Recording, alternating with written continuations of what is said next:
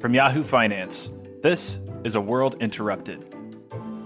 Welcome into live market coverage here on Yahoo Finance. You're watching the ticker. I'm Zach Guzman. And right now we have stocks uh, in the red. When you look at the Dow, the NASDAQ, the only major index in the green right now, up by about a third of 1%. Still, though, the Dow pacing for about a 3% rise. It's going to be the best week we've seen if things hold uh, since April 9th. Of course, uh, we did trade lower to start the day. When we got the news out of China, it was top of investors' minds, speaking to the tensions between the U.S. and China as China stresses its forces in Hong Kong. Uh, the National People's Congress today mentioning that national security organs of the Central People's Government will set up agencies in Hong Kong to fulfill relevant duties to safeguard national security. That's stoking tensions between the U.S. and China, which were already stressed due to the fact that we are dealing with a uh, pandemic right now, and obviously a lot of accus- accusations being flung from the White House to China. Senators also now talking about delisting companies, uh, Chinese companies listed here in the U.S. We also got the update from White House economic advisor Kevin Hassett saying that the Chinese move to pressure Hong Kong is going to, quote, be very bad for the Chinese economy. So investors uh, very much trying to weigh what will come of the new tensions right now. And for more on that, I want to bring on our market guest for today, Jonathan Golub is Credit Suisse Securities Chief U.S. Equity Strategist, and he joins us on the phone to kick things off here on the ticker. Uh, and Jonathan, when we look at this, it is interesting just because you know you had the optimism of a phase one trade deal with China,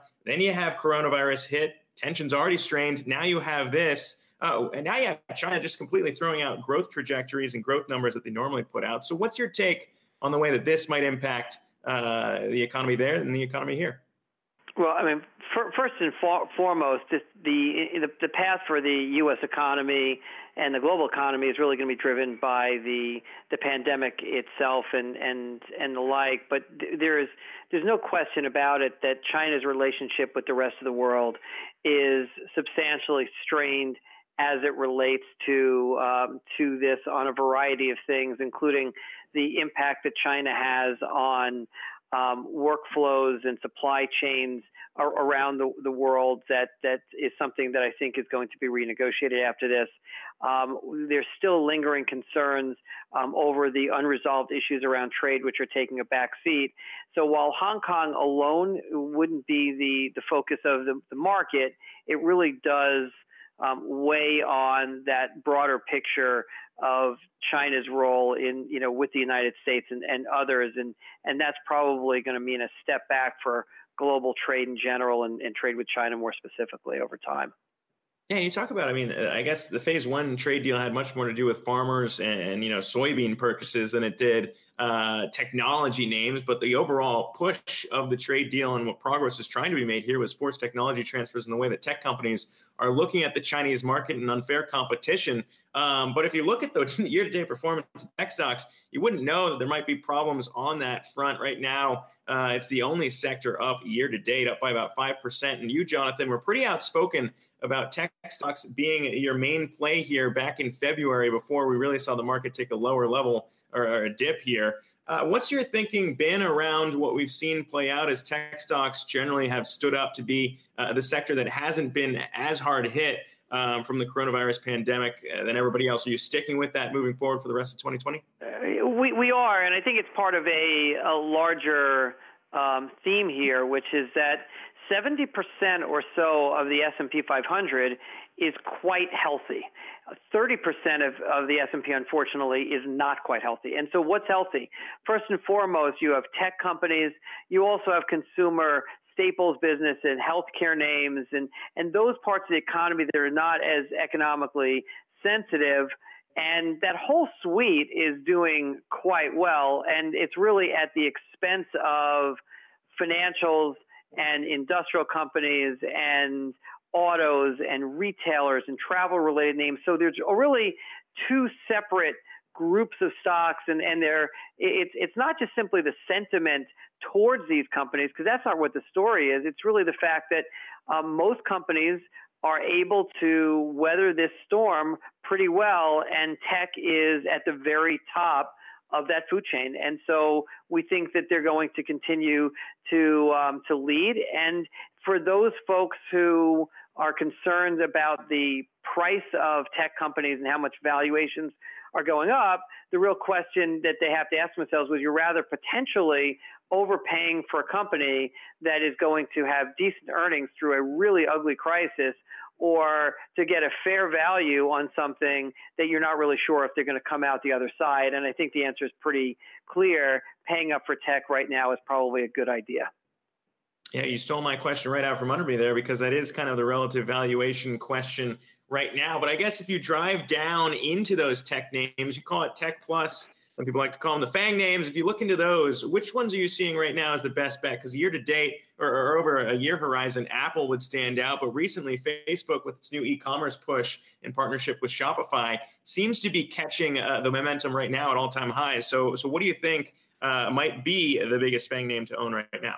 Yeah, you know, I, I don't like to, to, to to talk about individual stocks as much as to kind of think about this this thematically. So you want those areas that tend to have the lowest fixed overhead, the the most sustainable uh, business models, and so software, obviously, and cloud-based names, um, those tend to do really well. Whereas if you look at hardware and semiconductors and um, and uh, you know um, telecom equipment, those areas tend to be a little bit more cyclical, a little more economically exposed, and are probably less in the sweet spot than um, than you know, like I said, software and and um, and cloud-based um, you know companies. And listen, they're going to take um, some kind of a hit. The tech, the broad, what we call Tech Plus, which includes not only the formal tech companies, but areas like Amazon and Google and Facebook, which are kind of the broader tech universe, even if they're classified as discretionary or something else. Um, you know, we, we we just think that that broader universe is um, is quite well positioned. You know, it is interesting uh, to highlight the dichotomy there in terms of maybe an Amazon uh, versus a Facebook and Amazon and their cloud uh, business uh, versus Facebook and their new e-commerce push because they were the ones to catch on later. And obviously, when you talk about risk, that seems to be on the top of minds uh, of a lot of investors. We got the Bank of America fund manager survey earlier in the week showing that 68% of investors aren't buying this as more than just a bear market rally. Obviously, a lot of risks out there to talk about. We'll get the the jobs report uh, for the month of May. Uh, you know, a few weeks from now, but obviously, uh, 38 million Americans applying for unemployment, and the way that we've seen equities has raised a lot of questions uh, right now. So, how do you weigh the risks? You talk about tech being one standout, but overall, uh, the majority of stocks right now are still in bear market. So, what do you kind of uh, advise people to think about when we think about navigating the risk right now and a potential for more closures ahead? Right. So you know, what we really have here is um, is is a series of different forces that are coming together. Some of them extremely bearish, and some of them surprisingly bullish. And so let me kind of just lay that that out. The first one is this: the path of the virus should be more concerning to people than than than they than perhaps we're all discounting. And what I mean by that is we're still having something in the ballpark of 1,500 people a day dying in the United States of coronavirus.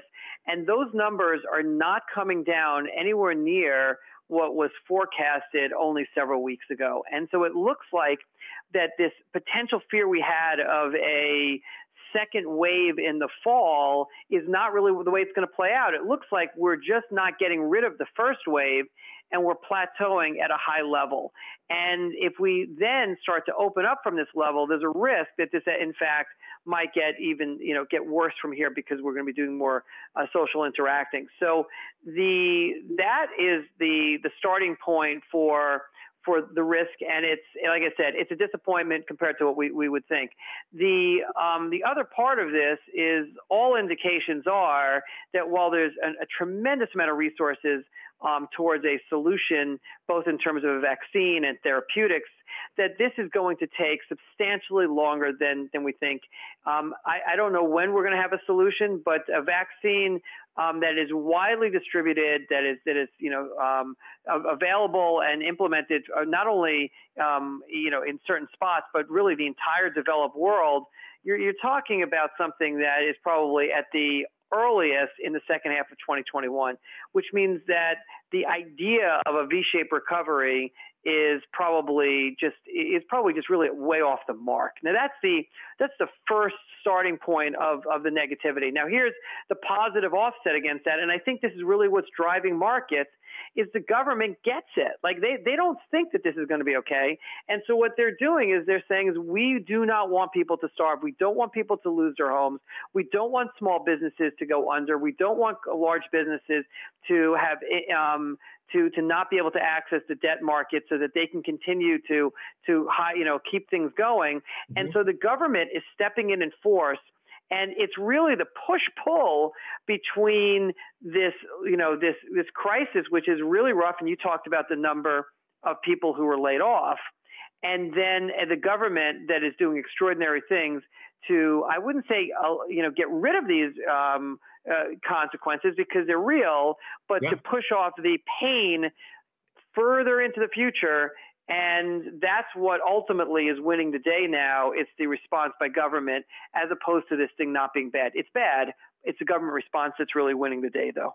Yeah, and the way that we've continued to see the Fed, uh, you know, launch facility after facility to navigate all of this as well. But Jonathan Golub, Credit Suisse Securities Chief, uh, U.S. Equity Strategist, appreciate you taking the time as always, sir.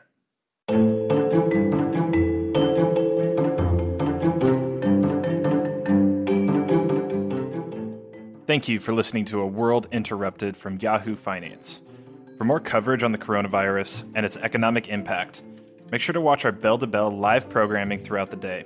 If you enjoyed this episode, head over to Apple Podcasts and leave us a five star rating and review there. In the meantime, stay safe, take care of yourself, and we'll get through this.